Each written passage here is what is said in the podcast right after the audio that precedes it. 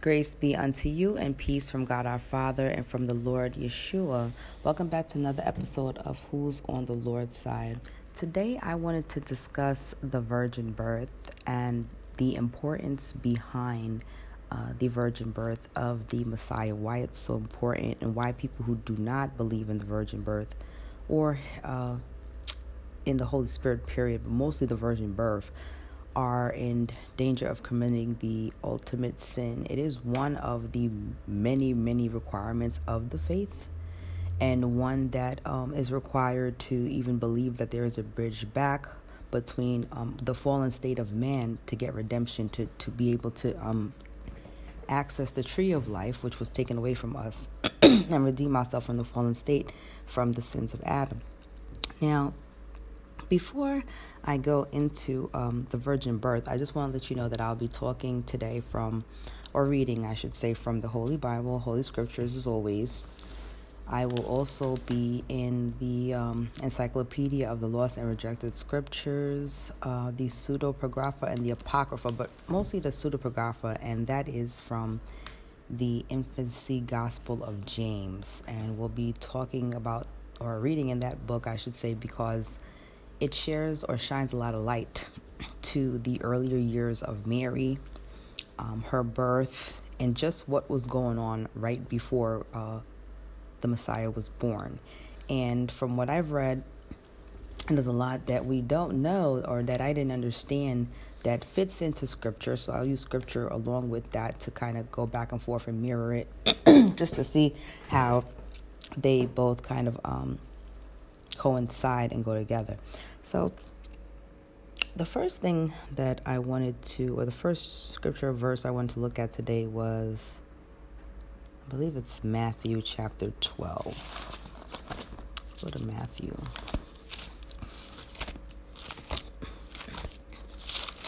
Matthew chapter 12, verses 31 through 32. Okay, and this is the words are in red, so we know that's the words of Yeshua, the Messiah, Savior of mankind. He's saying here, Wherefore I say unto you, all manner of sin and blasphemy shall be forgiven unto men, but the blasphemy against the Holy Ghost shall not be forgiven unto men. And whosoever speaketh a word against the Son of Man, it shall be forgiven him. But whosoever speaketh against the Holy Ghost, it shall not be forgiven him, neither in this world, neither in the world to come. Okay? Neither in the world to come. So, what you have here is the Messiah literally telling every every single one of us, that every single sin and every single blasphemy that man commits, all manner of sin. It says right here, all manner of sin and blasphemy shall be forgiven unto men, but the blasphemy against the Holy Ghost shall not be forgiven. He goes on to say that whosoever speaketh a word against the Son of Man, against him himself, the one who gave up the ghost and conquered death so that we could have access to eternal life. He says that even if you speak a word against him, it will be forgiven. But whosoever speaketh against the Holy Ghost, it shall not be forgiven him, neither in this world, neither in this world or in the world to come. the next world, or after this age, would be the um, the age of obviously the eternal kingdom that's going to come down from the sky. New Jerusalem. Okay. But when he says here, you know, you could talk about me, but you can't talk about the Holy Ghost. You might get, you know, even somebody, it, it could sound like a riddle and it could sound kind of puzzling because you kind of figure out, well, you know, in, in essence, the Holy Ghost kind of kind of imparts in you as well, you know, but, you know, just like it habits in all of us and it rules, and it's a very real spirit. The Holy Spirit is real. You know, there's a lot of people that mock the Holy Spirit, and there's a lot of people that don't believe in the Holy Spirit, but there's a lot of people that simply deny the power of the Holy Spirit and God's power here on earth. And, and, and one of the many ways that they do that is in one of the most controversial figures in the history of mankind, which is Jesus, Jesus, where some refer to him, Yeshua, or the Messiah. That's when you're really going to have a lot of people um, playing around with this ultimate, I guess you could say the ultimate sin, the one of no return. A lot of people are going to go back and forth with that, especially when it comes to the three major religions. You have uh, Judaism, you have Christianity, and I guess you could have you could, you could say Catholicism or whatever. But then you also have Islam, um, because the Islam uh, Islamic people or the Islamic race or would Islamic belief people who originated in, in the Arab nations, right? And the Arabs are supposed to be what? The descendants of Ishmael, right? And Ishmael's supposed to be what or who? Abraham's first illegitimate son that was not conceived through marriage is an illegitimate son. That's why the promise didn't come through him. The promise came through Isaac, right? But the point is, all three religions stem from Father Abraham. but what happens with the three? It seems as if the fake Jews of the day and the the the um, Christians and the Catholics or whoever uses the, the Bible have the same Old Testament. The fake Jews of the day do not have the New Testament. Why? Because they don't believe on the Messiah. So they're already in that problem of not believing the virgin birth. They're not with that. They say that the Messiah did not fit none of the prophecies um, in, Old, in the Old Testament. and why do they say that? They say that to us simply because these fake false Jews, if you don't know by now, uh, that that they are not the chosen ones. Okay, I mean, look how they carry on. I don't even know where the attire of the people was supposed to be the attire. Don't don't, get me started. What I simply want to say is that the reason why they are not saying that the true Messiah is the true Messiah is because these are going to be the ones that are going to be the first to jump up, up and down and say, Yes, yes, he is the one when the Antichrist rise up okay? And a lot of people are going to be looking to them when they jumping up and down to finally be like yes there he is he's manifested himself this is the messiah. It will not be the messiah it will be the false messiah. The false messiah going to come before the real messiah going to come okay? So this is them they don't they don't accept yeshua's virgin birth period. Or him being uh, more than a man that he's even connected to israel at all. They completely reject him which means that they are indeed committing the ultimate act of um, denying the Holy Ghost. Now, I wanted to, before I go jump into scripture, because I just wanted to really stress why the virgin birth is important, but I also want to show why in many other ways, especially in these other belief systems. Like let's jump into Islam briefly, just to just to see what is it that they believe concerning the Messiah. Because again, all three seem to agree up until then because when you go to the Quran, they're going to mention uh, Moshe and Noah, and they're going to mention uh, Mary, and they're going to mention uh, Jesus by name or Isa. They're going to mention a lot of the or like the names of the of the old people of the people of old.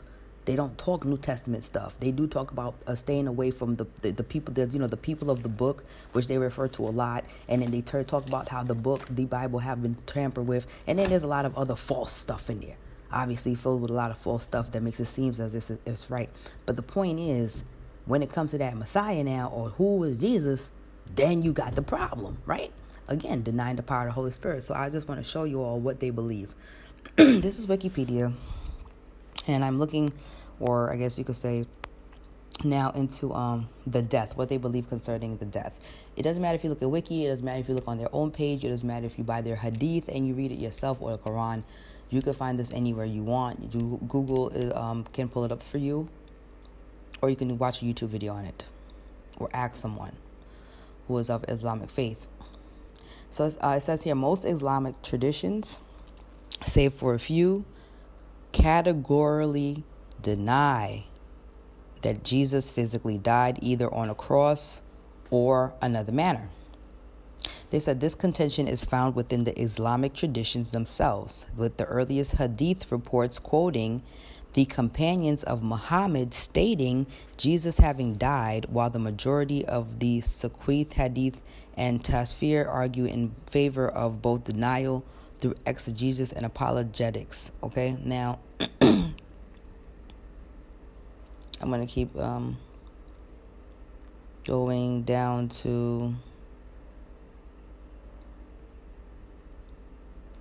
Um, it says Quranic commenters seem to have concluded the denial of the crucifixion of Jesus um, by following the material interpreted by the Tafsir. Okay, so long story short, they denied or the, they uh, concluded the denial of the crucifixion of Jesus. They denied it. Okay, they never happened. Now, let's go down to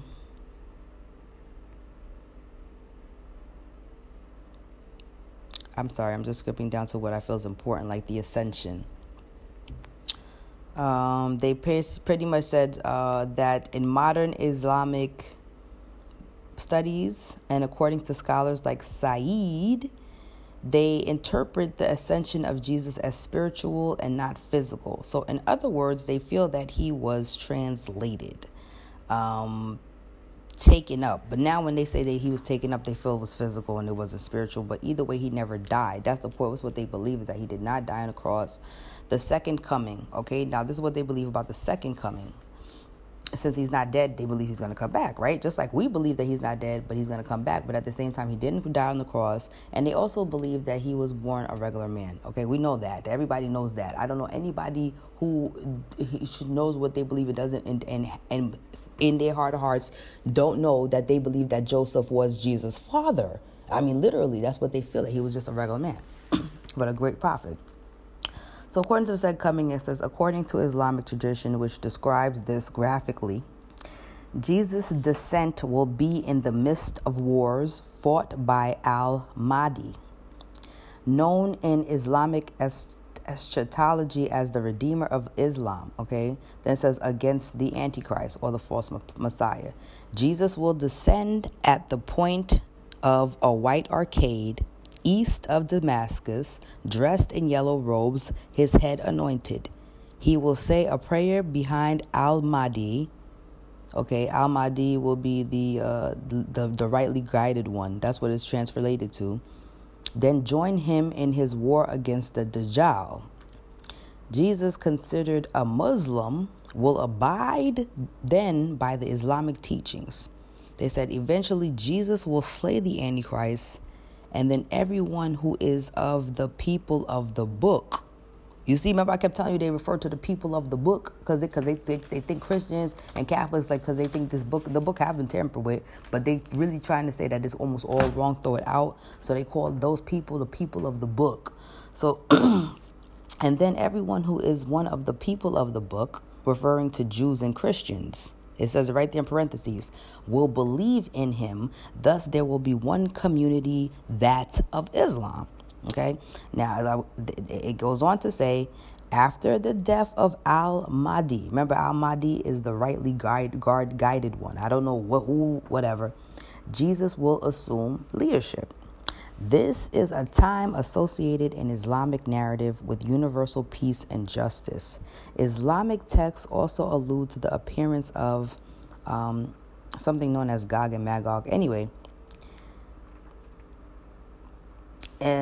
lastly, it says Jesus' rule is said to be around 40 years, after which he will die. And also during the 40 years, he's supposed to marry and have children and then the Muslims will then perform the funeral prayer for him and then bury him in the city of Medina in Umar. Now, this is what they believe concerning him. First of all, a lot of things they said there is just blasphemous is all heck. Because you were treating him like a human being that one didn't die, I guess was saved or translated. That's fine. It happens with Elijah. I'm not saying that the, the idea of translation is impossible. How honorable. But they also feel that um, that the Lord put the image of um, another man on top of him. And um, that image, um, it says right here, it says that uh, a person, it was reported that a person called Sergius was crucified in place of Jesus. So somebody died on the, on the cross that day or give up the ghost on the cross that day. But guess what? That person was a regular person just as well, while another regular mere mortal Jesus was translated or his spirit was translated up. So death was not conquered on the cross, which give us no bridge back. Can you see how to, how denying the Holy Spirit automatically takes the whole belief system and, and, and spirals it out of control? And why that you know why you at some point you got to decide for yourself what you believe because you can't talk about okay John three sixteen said and and um God for God for God sent his world his son into the world, and whosoever believe on him will have or for God loved the world that he sent his son into the world so that whoever believe on him will have eternal life, right? But my thing with that is, and I'm not saying that it's not true. My whole thing with that is, okay, so you believe that he existed. So you believe that he was. You might believe that he died and he rose, but do you believe that he was born of the virgin birth? Do you have to believe it all in all? you can't believe like some of it and don't believe all of it because then you are in um, you are in great danger of violating what is written in Matthew 12, 31 to 32, where you are blaspheming against the Holy Ghost, and it will not be forgiven according to Yeshua, neither in this world or the world to come. So I'm going to take a break and I'm going to come back to start driving into scripture to talk about this virgin birth. Because if we're going to talk about if it's how important it is or if we're going to talk about if it's true or not of the messiah not only going to drive into scripture but i'm going to also go back into like i said the gospel or the infancy gospel of james to see the earlier years of marriage see just what was going on and just how much of a virgin uh, mary was. And, and then again come back and talk about why it is so important that the virgin birth is um, something that you uh, believe. You know, even if it's just the size of a mustard seed, it's a start. See you after the break. All right, we're back from break. I just wanted to read briefly again about um, the Muslims and what they believe concerning the birth now. So it says that they believe that he was born of a mother who was a virgin and that he does says the Quran does not mention Joseph at all. So it just says that she was a pure vessel she became with child, but simply because God said be and he was. And so, in that nature, they're not necessarily attributing the power to the Holy Spirit.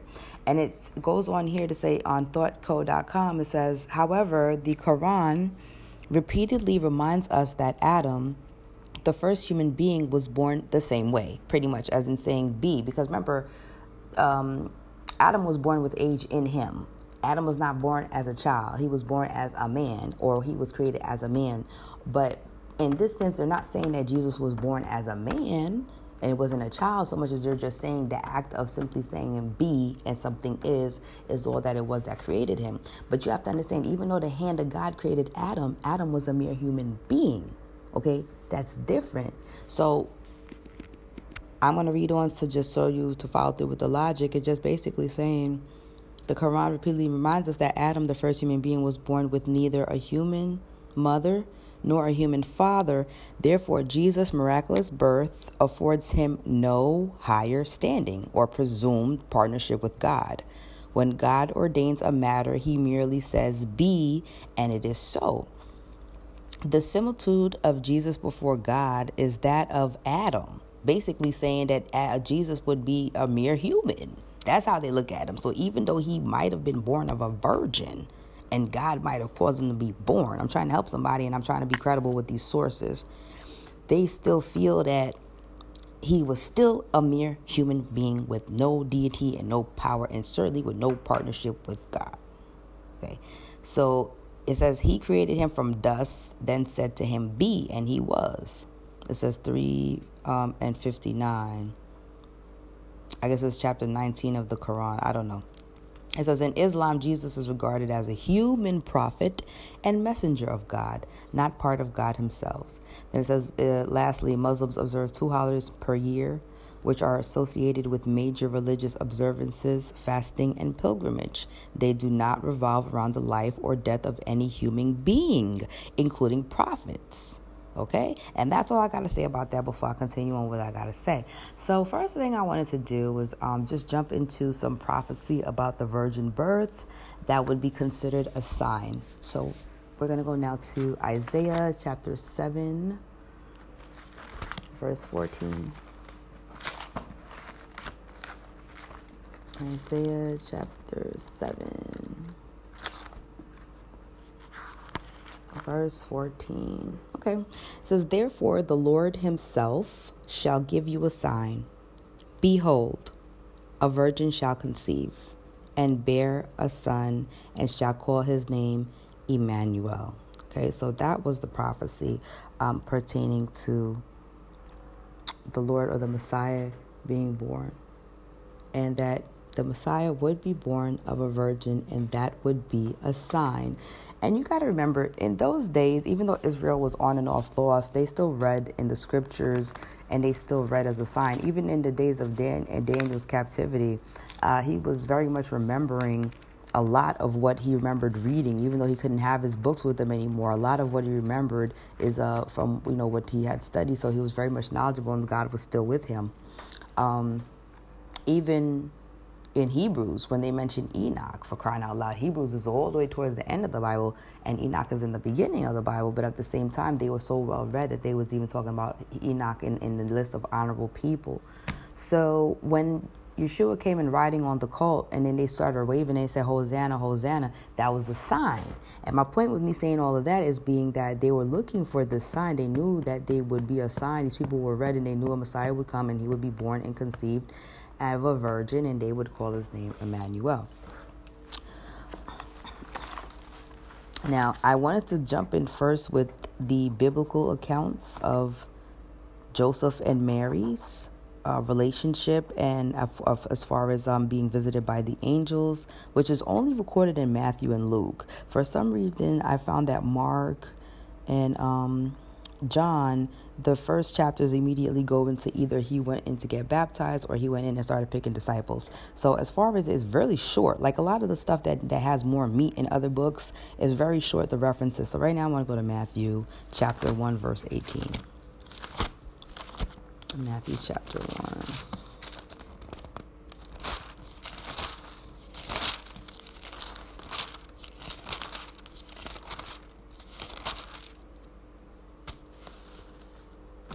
Okay, it says the angel appears to Joseph, and I'm going to just read up until verse 25. It says, Now the birth of Jesus was on the wise, or on this wise, when as his mother Mary was espoused to Joseph, before they came together, she was found with child of the Holy Ghost. Then Joseph, her husband, being a just man, not willing to make her a public example, was minded to put her away privily. But while he thought on these things, behold, the angel of the Lord appeared unto him in a dream, saying, Joseph, thou son of David, fear not to take unto thee Mary thy wife, for that which is conceived in her is of the Holy Ghost. And she shall bring forth a son, and thou shalt call his name Jesus, it says here for he shall save his people from their sins. Now, all this was done that it might be fulfilled, which was spoken of the Lord by the prophet, saying, Behold, a virgin shall be with child, and shall bring forth a son, and they shall call his name Emmanuel, which being interpreted is God with us. Then Joseph, being raised from sleep, did as the angel of the Lord had bidden him, and took unto him his wife, and knew her not till she had brought forth her firstborn son, and he called his name Jesus. The word of God is blessed always. Now we're going to go to Luke chapter 1, verse 27 the only other account. Oh, Luke chapter 1, verse 27, and I'm going to read through verse 38. All right, 27 reads To a virgin espoused to a man whose name was Joseph of the house of David, and the virgin's name was Mary. And the angel came in unto her and said, Hail, Thou that art highly favored, the Lord is with thee. Blessed art thou among women. And when she saw him, she was troubled at his saying, and cast in her mind what manner of salutation this should be. And the angel said unto her, Fear not, Mary, for thou hast found favor with God. And behold, thou shalt conceive in thy womb and bring forth a son, and thou shalt call his name, it says here, Jesus. He shall be great and shall be called the Son of the Highest, and the Lord God shall give unto him the throne of his father David, and he shall reign over the house of Jacob forever, and of his kingdom there shall be no end. Then said Mary unto the angel, How shall this be, seeing I know not a man? And the angel answered and said unto her, The Holy Ghost shall come upon thee and the power of the highest shall overshadow thee. Therefore, also that holy thing which shall be born of thee shall be called the Son of God. And behold, thy cousin Elizabeth, she hath also conceived a son in her old age, and this is the sixth month with her, who was called barren. For with God nothing shall be impossible. Praise God. 38. And Mary said, Behold, the handmaid of the Lord, be it unto me according to thy word. And the angel departed from her. And so that is the only accounts in the Bible that we have concerning them too. I would just like to note that as far as we're concerned, the earliest mentioning of Mary and Joseph that we can see is that immediately they were visited by um, messengers, the angel of the Lord, or an angel that told them what was going to happen. And it says that they were espoused, okay? Which espoused is the same, honestly, to be as, to be as engaged and not necessarily exactly married yet, because they would have just said his wife. And so we're going to get more clarification about a lot of this stuff that was going on, because um, if you think about it, this would have been a great scandal, okay? And when you read into, or when I get into the infancy of James, we're going to find out just how much of a scandal it was. It's only realistic that this would have been a scandal because, well, how did she get up with the child? You know, there were strict laws in Israel. You know, um, you know, there's not usually a lot of things like that could happen like this that could just pass on. And so, yes, we know that they hid her, but at the same time, I like to um, dive into show, you know, just how much. Uh, I guess you could say they went through uh, I wouldn't even say as a couple, but just um, the underlining stuff. So let's let's now jump into it. Let's let's just go into it. I'm going to jump now to the infancy gospel of James, which is also called the Protev Angelium. and so when this opens up, because I don't want to read the whole thing, it's really only it's very short books, like five pages. Not really a lot to cover at all. But I will be doing some reading just to give you all, you know, the picture, paint a picture. So when we open up with the book, we have um, Joachim a very uh, exceedingly rich man who is of the 12 tribes of Israel. It doesn't say which, which one, but he is um, wanting to give offerings, and he is married to Anne or Anna. Joachim and Anne or Anna is uh, Mary's parents. This is before they conceive Mary. They're both in old age, and like I said, Joachim's very rich. He wants to give an offering up to the house of the Lord. His offering is rejected or mocked by other Israelites because they say that because he has no offspring and he's the only one in the book of the children, because you know they had uh, censuses where they kept very strict um, genealogies of every man in Israel and who's the next in line, and he didn't have an heir and he didn't have a seed. So they were shunning him, and they were doing the same thing to Anna as well. They were mocking Anna, specifically her handmaid, um, I think Judith, said her name was, who um, told her, well, you know, it's not me. Don't if you have an attitude. Well, she didn't have an attitude. It's just she corrected her on something. Said, don't let me uh, Anna said, I'm not partaking your sin. And all she turned around and said to her, because some people are just so rude, they know how to hurt you. She just said to her, listen, it's not me that's cursing you. It's God that shut up you, shut up your womb, that you kind of like a laughing stock in Israel because you don't got no child. So this leads Joachim and Anna to both be very depressed and very grieved in um, different ways. So Joachim goes and fasts for 40 days and 40 nights. I'm trying to give us like a, so we could catch up to before I read and basically says he don't want no meat or drink and he's not coming down for me to drink until the lord you know uh, relieve him of this pain and, and help him to produce a child. And that prayer would be his meat and drink. Meanwhile you have anna in deep depression or sadness praying for two things, or there's two things she's deeply saddened about. One, she fears she's about to be a widow because Joachim is so sad. He done took himself 40 days, and she, maybe he didn't even tell her. Maybe she just thought that he was off and dead. Maybe he told some other people. Either way, she saw herself a widow, and she also was lamenting over the fact that her womb was shut up.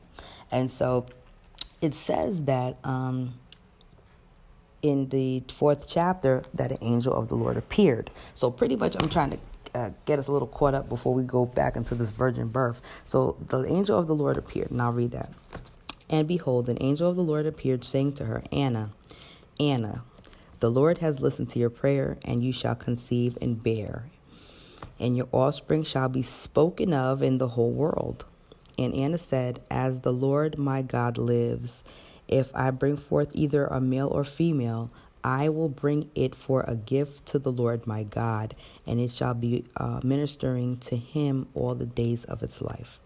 And behold, there came two messengers saying to her, Behold, Joachim, her husband, Joachim, your husband, comes with his flocks. For the angel of the Lord, and we know who the angel of the Lord is, for the angel of the Lord came down to him, saying, Joachim, Joachim, the Lord God has listened to your prayer. Get you down from here, for behold, your wife Anna has conceived. Okay. And so after this news, Joachim um, sacrifices because he's happy and um, offered gifts to people and was just thankful to God, uh, like a lot of people are when they're in the situation in the good book, and I'm sure in real life as well. So it says, um, in chapter 4, verse 2, and her months were fulfilled, and in the ninth month Anna brought forth, and she said to a midwife, What have I brought forth? And she said, A female. And Anna said, My soul is magnified on this day. And she laid herself down, and when the days were fulfilled, Anna, Anna purified herself, okay, and gave the child to suck. Now we have uh, Mary being born.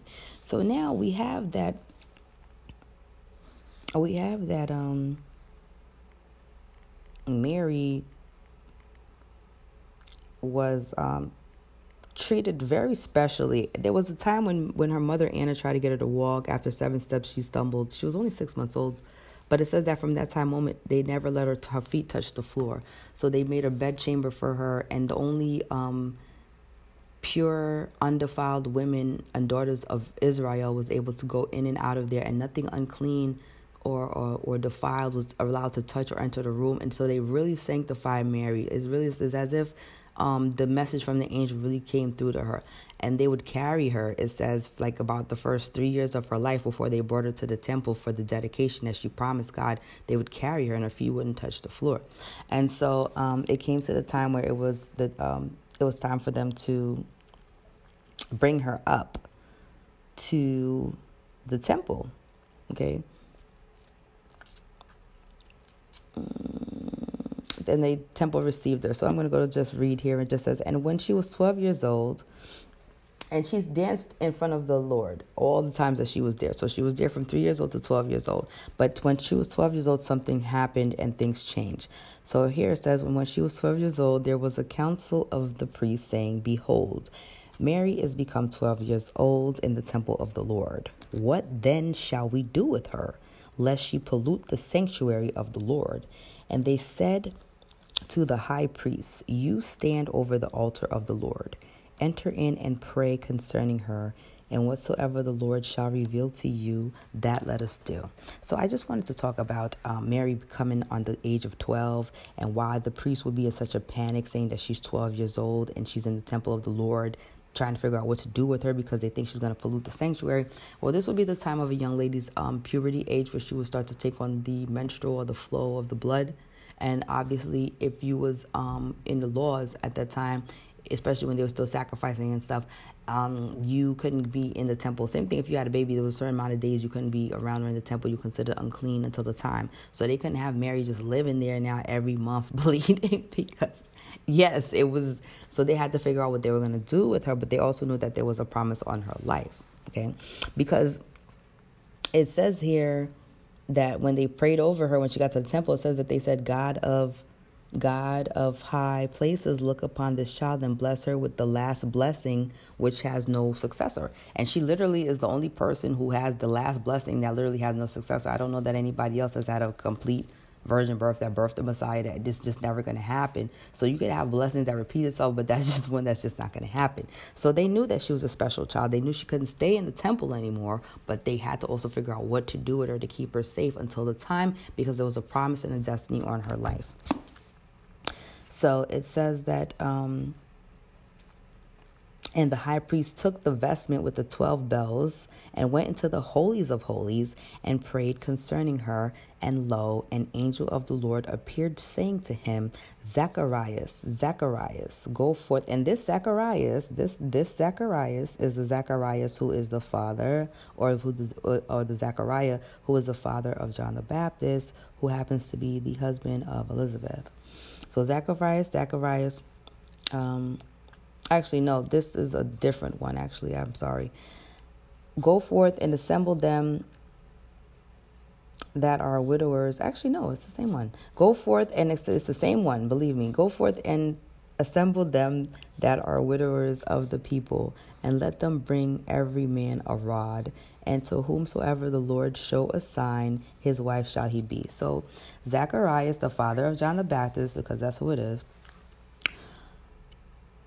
says, goes and prays, and they say to grab all the widowed men out of the um, country of Judea and to line them up with their rods. The men are to come with their rods. And whomsoever the Lord would have showed a sign to, then that man was uh, the man who was to have Mary as a wife. That's who's you know man that she was you know going to you know. And we're gonna talk about this. I know it sounds all perverty and stuff, but it's not that way. Let's just keep going. So it says Joseph cast down his adays or whatever and ran to meet them. And when uh, let me see. And all the men ran there too. And Joseph cast down his adays and ran to meet them. And when they were gathered together, they went to the high priest and they took their rods with them. These are the men. And he took the rods of them all and went into the temple and prayed. And when he had finished the prayer, he took the rods and went forth and gave them back to them. And there was no sign upon them. But Joseph received the last rod, and lo, a dove came forth of the rod and flew upon the head of Joseph. And the priest said to Joseph, Unto you has it fallen to take the virgin of the Lord and to keep her for yourself. And Joseph refused, saying, I have sons. I am an old man, but she is a girl, lest I become a laughing stock to the children of Israel. And the priest said to Joseph, Hear the Lord your God, and remember what things God did to um, Dathan and Abiram and Korah, and how the earth split and they were swallowed up because of their gainsaying. And now fear you, Joseph, lest it be so in your house. And Joseph was afraid and took her to keep her for himself. And Joseph said to Mary, Lo, I have received you out of the temple of the Lord, and now do I leave you in my house, and I go away to build my buildings, and I will come again to you. The Lord shall watch over you. Boop, and he left. Deuces. Bye. Doo-doo-doo-doo. I'm out of here. Bye. I ain't gonna be seen with this little girl running around here looking like a fool, being laughing stop at Israel. Oh no. All right, I had to take you home because it's my charge. But I'm gonna leave you here, little girl. God gonna watch over you. I got things to go build. Bye. Choom. And he off. Okay. This was never an arrangement. I'm basically trying to say show the people of love. These people, this was not a boyfriend and a girlfriend or, or some couple that was dating and then espoused by choice that was all of a sudden I don't want to say burdened because it wasn't a burden, it was a blessing. But if you know if you don't have faith or the fact that they had was visited by angels so they could have the faith to go on, again, this was like a scandal. It already sounded like a scandal. You, you, you know, he the child not mine. you know, it's not Maury, but you know, I never touched her. She's a virgin. You know, and so this begins uh, to help us understand a little bit better just what was going on. Now, it comes a time after Mary is brought to Joseph's house that Joseph left her immediately. He did not spend no night with her. I mean, I'm sure she had all the provisions that she needed because he was a, a, a, normal, a noble man, a good guy, or whatever. But at the end of the day, he's gone. And there came now it says, Now there was a council of priests, and they said, Let us make a veil for the temple. So the priests of the temple said, We need to make a veil. Whenever they do anything for the temple, especially concerning like a veil, the men ain't gonna sew, they're gonna get the women to sew. But if they want it to be something sewn that's gonna be hanging in the house of the Lord, they would rather that undefiled virgins of Israel make them. It makes sense. You know what I'm saying? So that it's just um, pure and holy. And so the um, priest um, said that he wanted the pure virgins to call Call to me pure virgins of the tribes of David. And the officers departed and sought and found seven virgins. And the priest called to mind the child Mary. that she was of the tribe of the tribe of David and was undefiled before God. And the officers went and fetched her. And they brought them into the temple of the Lord. And the priest said, Cast me lots, which of you shall weave the gold and the undefiled um, and the undefiled the white and the fine linen and the silk and the hyacinth and the scarlet and the true purple. And the lot of the true purple and the scarlet fell to Mary, and she took them and went to her house. Okay.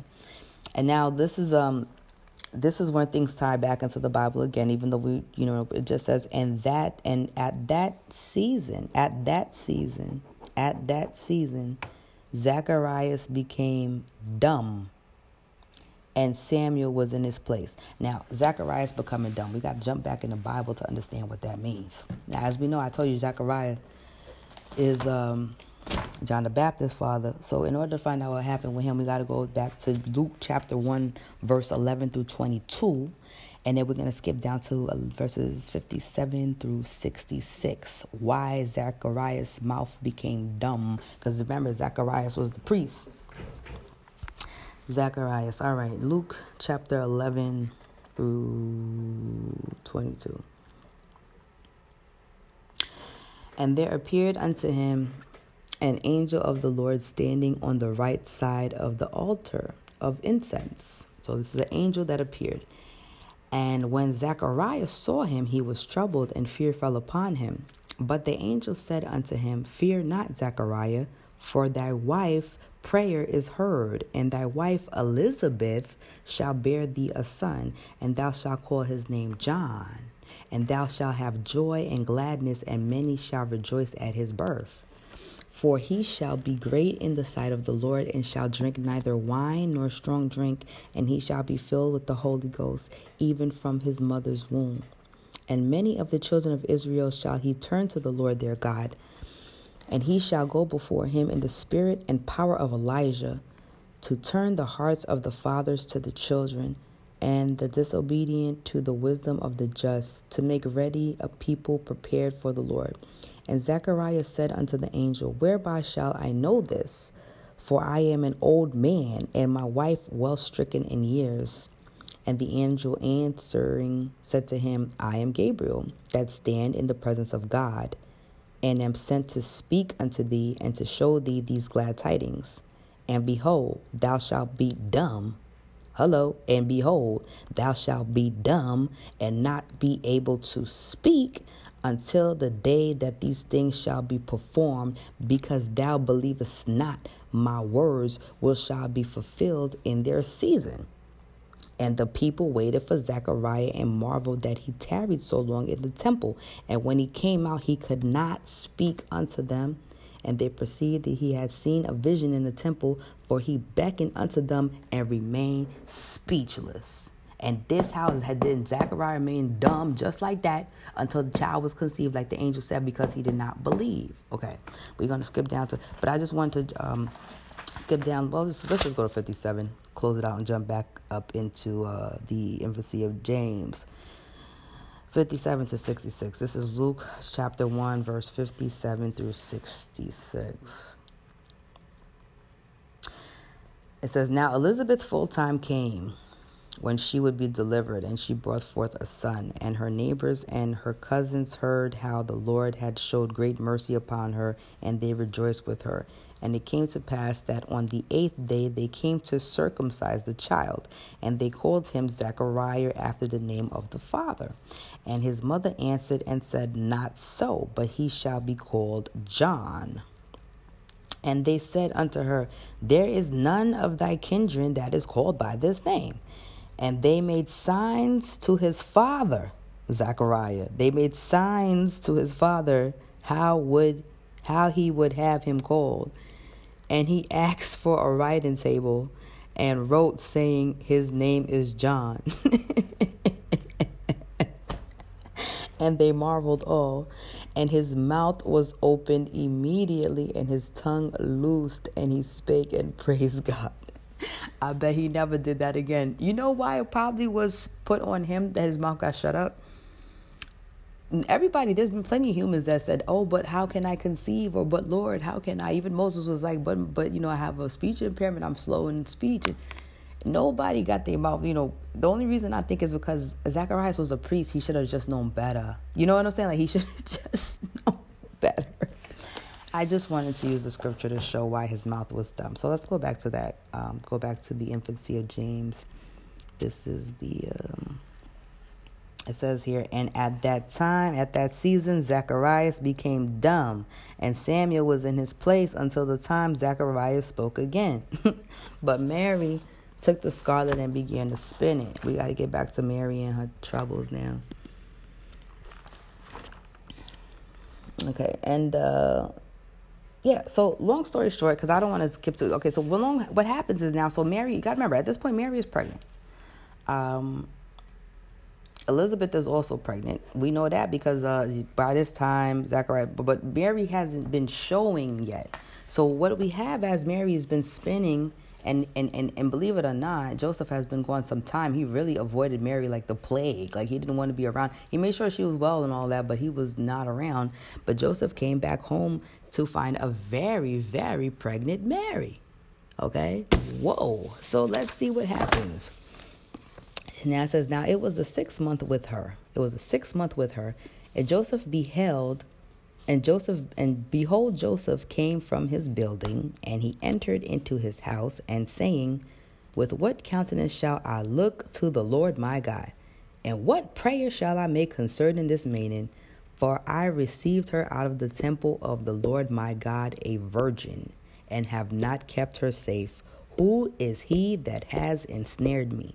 Who has done this evil in my house and has defiled the virgin?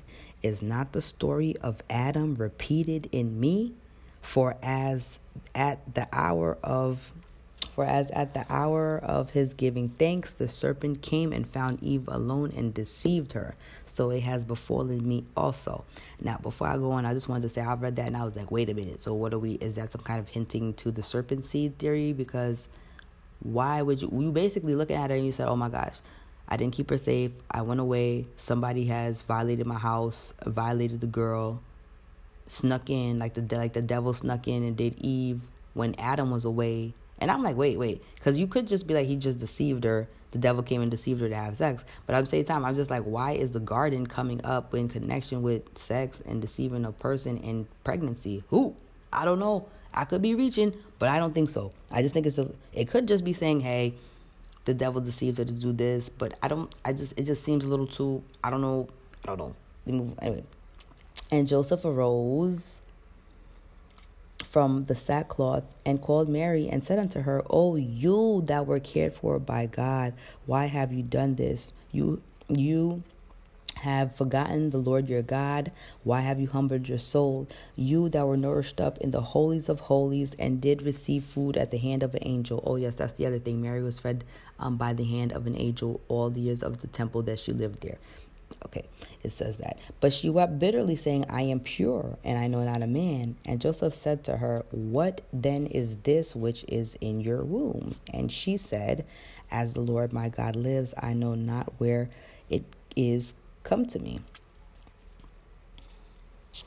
And Joseph was very afraid and ceased speaking to her or left her alone and pondered what he should do with her. And Joseph said, If I hide her sin, I shall be found fighting against the law of the Lord. And if I manifest her to the children of Israel, I fear lest that which is in her be the offspring of an angel, and I shall be found delivering up innocent blood to the judgment of death. What then shall I do? I will let her go from me privately. And the night came upon him, and behold, an angel of the Lord appeared to him in a dream. Fear not. So now this is where the Bible picks up. I just want to say that. Okay, so we kind of, we kind of caught up now, aren't we? Now we're gonna find out, you know, what other little pieces we might miss. But fear not. Because the Bible starts off with dreams and visitations. It say nothing about none of this that was happening before Fear not this child, for that which is in her is of the Holy Ghost, and she shall bear a son, and you shall call his name Jesus.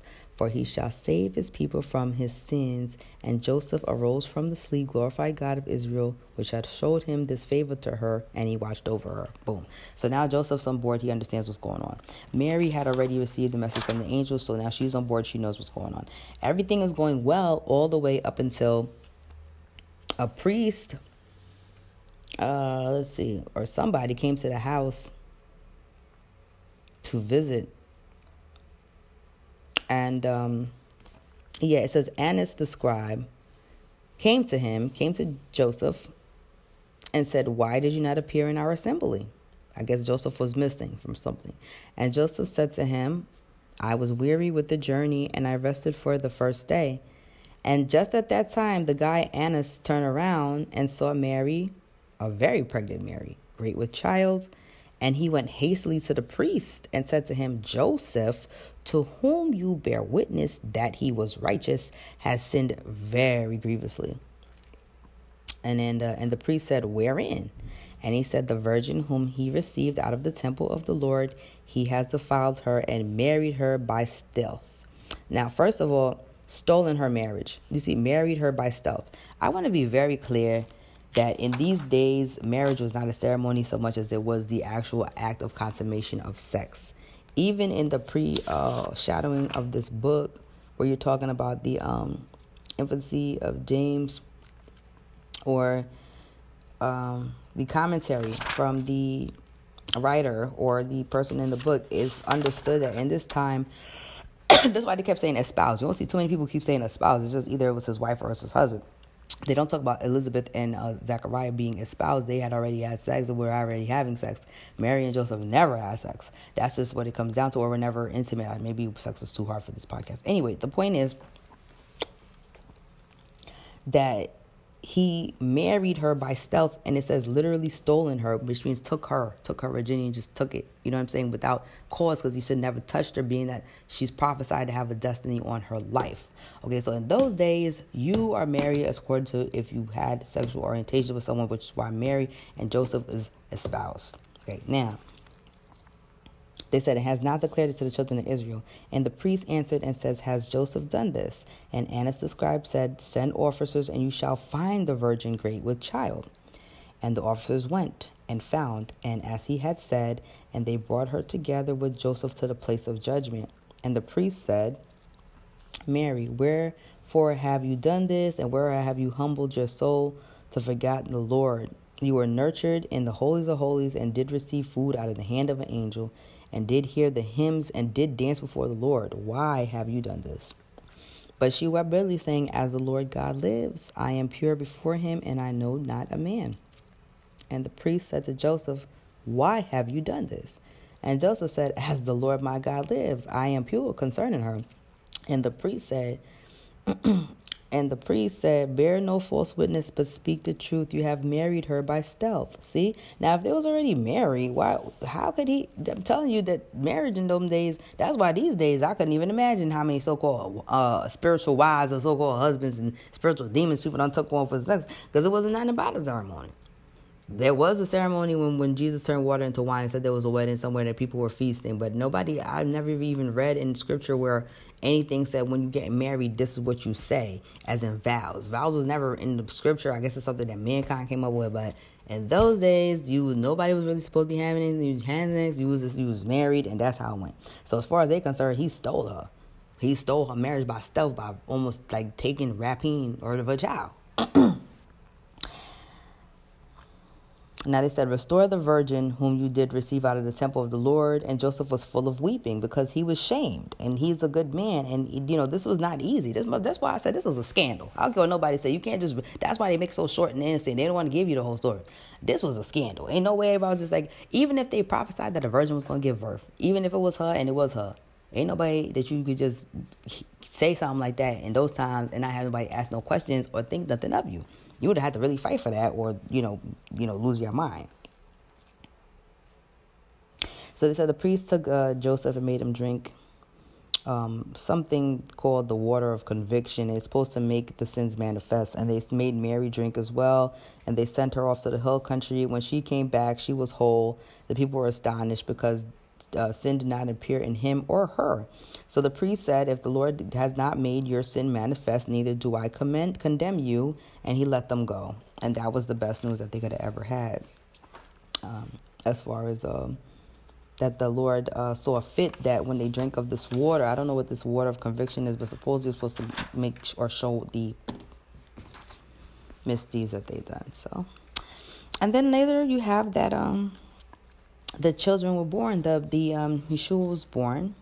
Uh, the wise men came with frankincense and myrrh. I'm just really trying to think of what else because I really wanted to talk more about this virgin birth. And eventually he took her and hid her in a cave. It said. Okay, and it was an ox manger. So it was an ox manger. Now, um, Elizabeth also had to hide. It says um, they were looking for the babies. Remember, now John was born as well. So we have a little bit of what happened to Elizabeth and John, which was interesting. It says here, but Elizabeth, when she heard that they sought for John, took him and went up into the hill country and looked about her where she should hide him and there was no hiding place. And Elizabeth groaned and said with a loud voice, O mountain of God, receive you a mother with a child. For Elizabeth was not able to go up the mountain. And immediately the mountain split apart and took her in, and there was a light shining always for them, for the angel of the Lord was with them, keeping watch over them. So he went inside of a cave. Now, then you got to remember the next time you see John the Baptist, he's in the wilderness uh, eating locusts and honey, saying repent. So, and, and John the Baptist was supposed to have his own little followers and stuff too, but I think he was more of a wilderness child. So that kind of makes some sense. Maybe he just was up and away in the caves and just grew up in the mountains, up on the mountaintops, and then just came down later on when times were safe.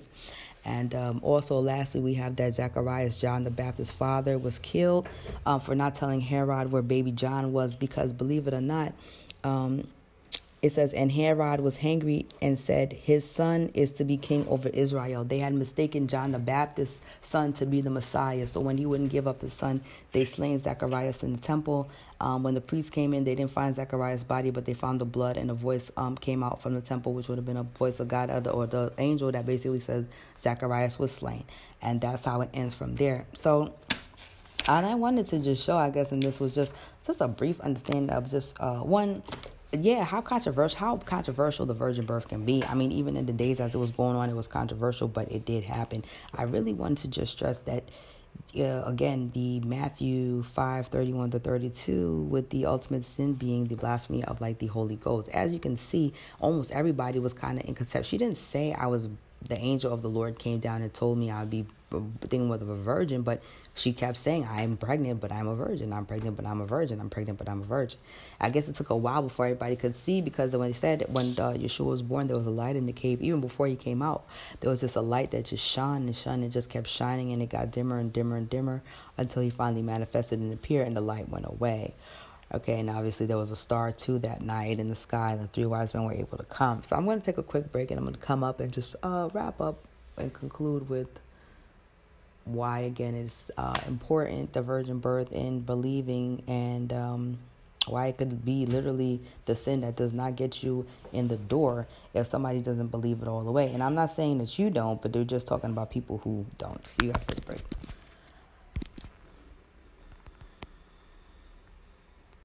Okay guys we're back from break. I just wanted to wrap up the discussion of the virgin birth by basically saying if Yeshua would have been born by two natural parents, right? He would have inherited the sinful nature, uh, just as all humans have had before him and since his birth. Since he was born through the miraculous power of the Holy Spirit, who conceived him in Mary, Yeshua was both fully man and fully God, or half and half, okay, which or or, or um, a demigod. That's what most people call that okay, a deity, but more than just a mere mortal human, as Islam would have you believe.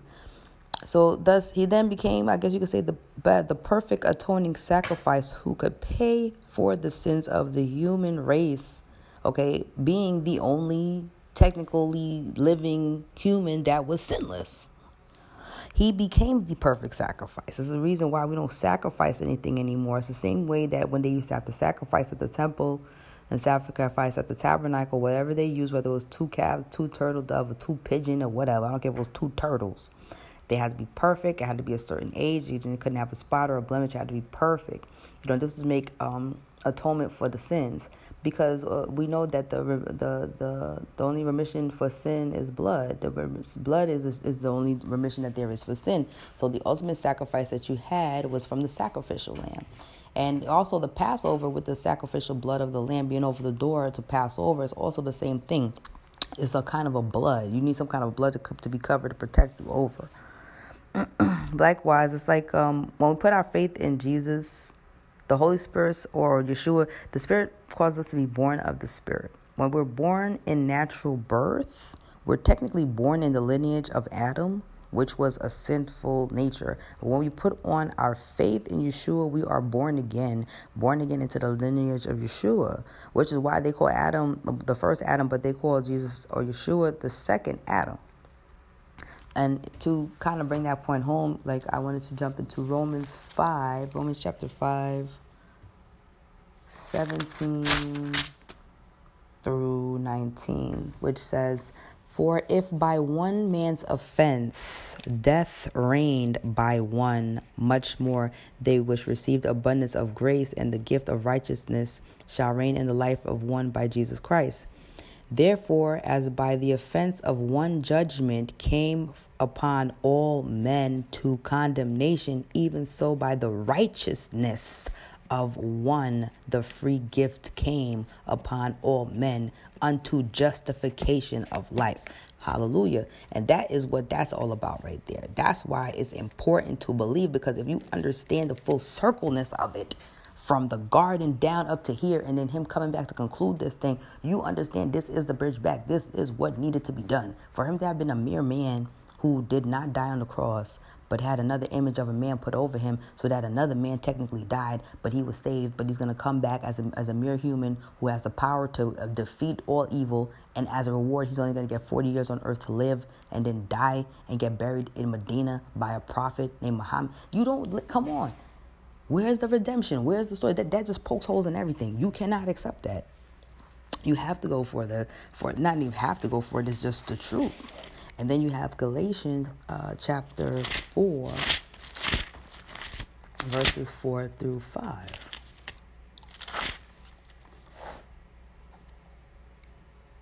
But when the fullness of the time was come, God sent forth his Son, made of a woman, made under the law, to redeem them that were under the law, that we might receive the adoption of the sons. That's it.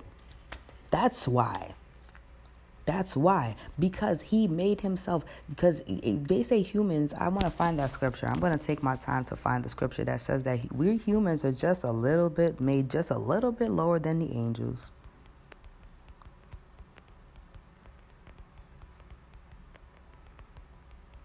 How, how, just how magnificent we are, how just we're off by one degree uh, to get that eternal life and that salvation. Okay? But in Hebrews 2 and 7, it also says here, that's why you need to understand about Yeshua, why he's so wonderful. It says, Thou madest him a little lower than the angels. When you say a little lower than the angels, you're talking about a human. And I'm going to find that scripture that tells you that we are just a little lower than angels in the sense that we don't have eternal life. But the beautiful the beauty of Yeshua being born humbly into this earth in a in a in a manger or wherever you want to say he was born and, un, and by the Holy Spirit being pure and perfected in that nature. They, thou madest him a little lower than the angels. Thou crownedest him with glory and honor, and didst set him over the works of thy hand. Made him a little bit lower than angels.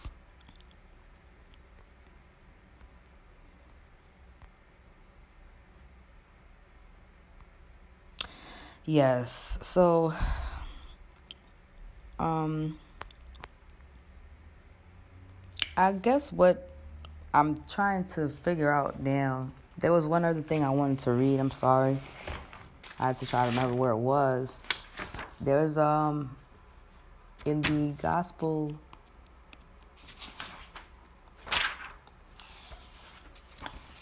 no, it's actually in the life of Joseph, the history of Joseph the carpenter. In chapter four, or I think it's verse four, actually, in book one. I just wanted to read this to show that it says that um, Mary never had any children with Joseph at all whatsoever.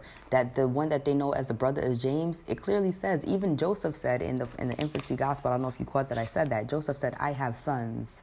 And I, I already have children. Like, what would I want with her? He was a widower. He already had kids. When Mary came in unto him, there was children in that house, which I think was only two sons left, especially James. That's why I say James, the, Lord's brother or something like that, is really technically like a stepson to her. She never had any children and they never slept together, according to what it was said. So, according to the history of Joseph the carpenter, it's supposed to be written in the tone of the Messiah. Couldn't tell you how accurate the book is, but I'm just sharing what I found. Therefore, they immediately sent out and assembled twelve old men from the tribe of Judah, and they wrote down the names of the twelve tribes of Israel.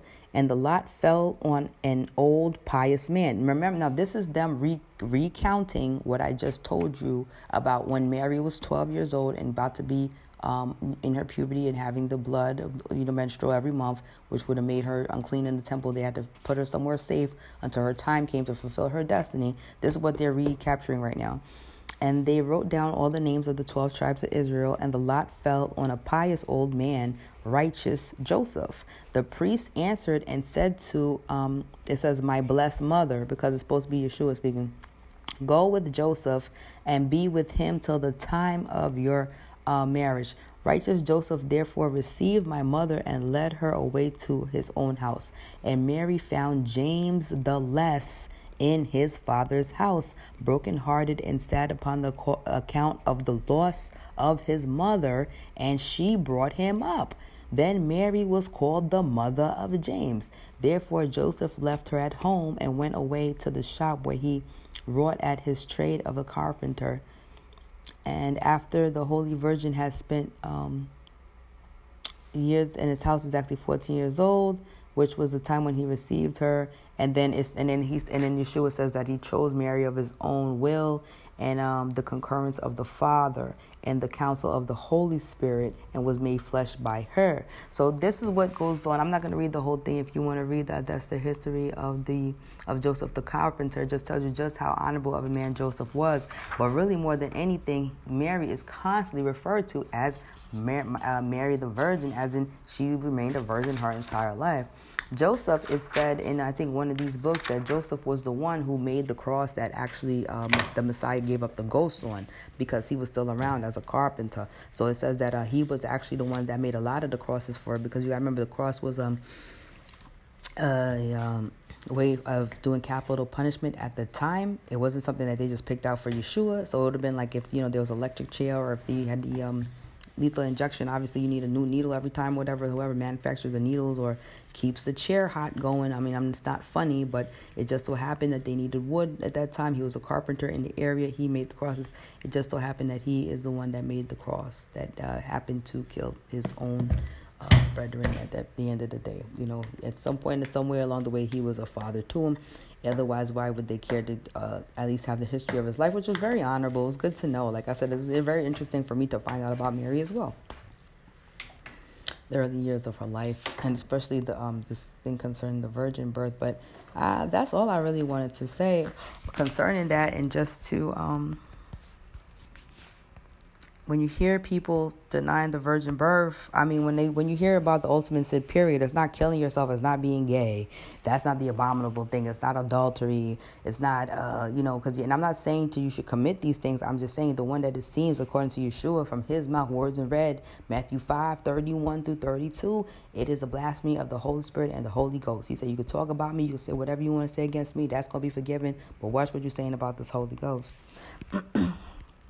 because um, that's important.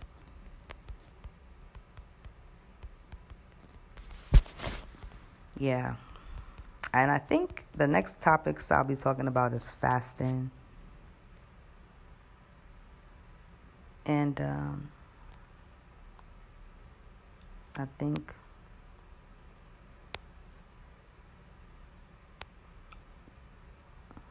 yeah, that's it. All right, guys, I'm getting up out of here. I'm trying to think if there's anything else I want to say. Nope. I'll see you all next time here on Who's on the Lord's Side.